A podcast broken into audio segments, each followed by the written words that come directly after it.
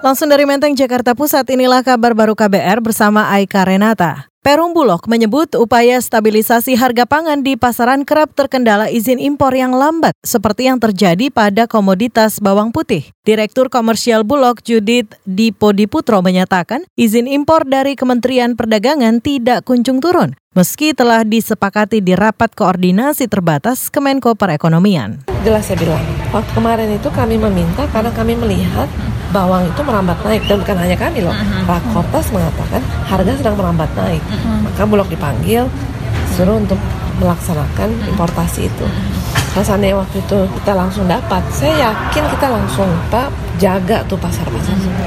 Sebelumnya, Saudara Rakortas di Kemenko Perekonomian pada Maret lalu memutuskan Bulog ditugaskan mengimpor bawang putih 100 ribu ton. Namun hingga kini Kementerian Perdagangan hanya menerbitkan izin untuk importir swasta.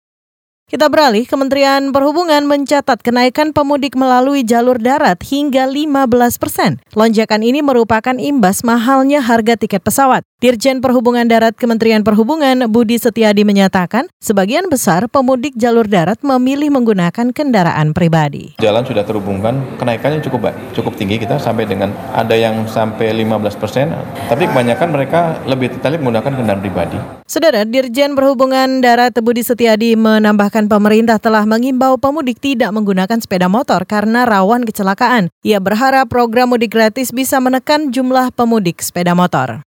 Kita ke soal lain, Jaksa Komisi Pemberantasan Korupsi KPK masih pikir-pikir soal vonis 6 tahun penjara untuk Bupati Bekasi nonaktif Neneng Hasanah Yasin. Meski begitu, Jaksa KPK Yadin menilai vonis tersebut sudah sesuai harapan karena memenuhi dua per 3 dari tuntutan tujuh setengah tahun penjara. Akan tetapi kami akan melalui mekanisme yang mana ada laporan putusan, dari laporan putusan itu akan kami menilai. Karena masih ada tengah waktu tujuh hari untuk kita menentukan apakah kami akan menerima putusan atau melakukan upaya hukum banding. Kemudian terkait pertimbangan seperti yang teman-teman wartawan tanyakan, di dalam konsideransi putusan, kami akan menilai sejauh mana peran-peran pihak-pihak lain yang kami akan coba nilai dan coba untuk menganalisis sejauh mana peran atau pertanggungjawaban pihak lain dalam putusan majelis hakim. Jaksa KPK Yadin menambahkan pihaknya juga bakal menganalisis putusan vonis hakim untuk mendalami keterlibatan pihak-pihak lain. Sebelumnya, Bupati Bekas nonaktif Neneng Hasanah Yasin difonis 6 tahun penjara karena terbukti menerima suap dalam perizinan proyek Meikarta. Neneng juga dicabut hak politiknya selama lima tahun setelah menjalani pidana pokok.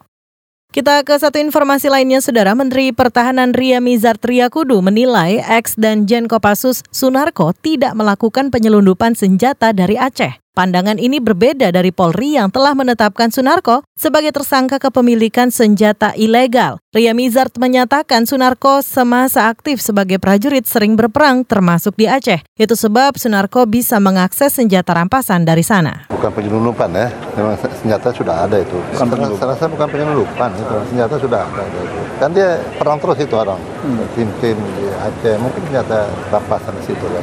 Ditanggapan gimana Pak? Dia ikut diduga terlibat dalam rencana kerusuhan? Saya tidak tahu. Ya. Kalau rencana berarti tidak tahu.